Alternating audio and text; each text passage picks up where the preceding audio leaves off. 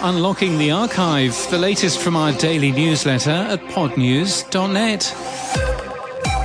So I used to have this therapist who told me that she had a therapist who was psychic. In 2021, film director and actor Caveh Zahedi recorded a podcast every day for a year called 365 Stories I Want to Tell You Before We Both Die. It features stories from his life. Now, producer Leon Neyfakh and Prologue Projects are making the whole year's stories available as a paid podcast. They're letting people pick their price too, working with a Supporting Cast. And quite neatly, a week's worth of stories remain available in the free feed. The stories originally published this week last year. The shows change daily, starting over at the beginning of each year. We're told they'll continue doing this forever until we all die or become millionaires. Are you selling access to your show? The free ride for Spotify's paid podcast subscription service is coming to an end. In Spotify's earnings call yesterday, Daniel Ek said that from 2023, the company will take a 5% cut plus payment costs. Apple Podcasts takes 30%, including them. And YouTube has turned on tipping for all eligible creators in 68 countries around the world. YouTube also takes a 30% cut. With the excitement earlier on this week about Spotify's proprietary video podcasts, Substack quietly released video on their platform back at the end of January, we're told, by Podland's Sam Sethi. How is podcasting changing in Ukraine since the war began, and how will it affect the Ukrainian podcast market? Dmytro Palchikov is production director of the Ukrainians Audio, and he spoke to iZone Media in an English article about how his team has adapted. We'll link to that today from our show notes and our newsletter. The New York Festival's Radio Awards, which also contains recognition for podcasts, announced their winners. Overall, more awards were won by UK companies than those in the US.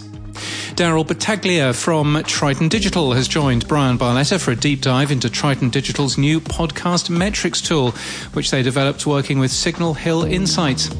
ESPN anchor Sage Steele has sued ESPN and its parent company Walt Disney after the company suspended her for questioning ESPN's COVID 19 vaccination mandate and criticizing former President Barack Obama in a podcast interview on Uncut with Jay Cutler. She claims a violation of freedom of speech. Another member of the UK's royal family is to host a podcast. Princess Eugenie is to host Floodlight, a podcast for the anti slavery collective. She's currently 12th in line to the throne. The New York Times focuses on the use of podcasts to expand the reach of smaller museums. And another popular podcast has gone exclusive. Hamish and Andy's Remembering Project has a new season starting today, now exclusive to the LiSTNR app. The show did 100,000 downloads in March, making it number 71 in Australian made shows in the Australian podcast ranker. It's a spin off of The Hamish and Andy Show, which is number one with 2.2 million downloads in March. There are no such plans to make that one exclusive.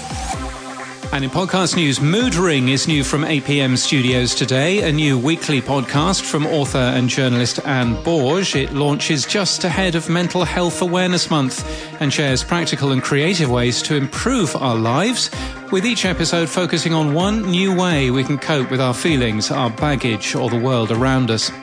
And in Podland later today, we hear from Neil Modi on Headliner's future plans and from Tom Billington on the podcast show 2022 in London, which takes place next month.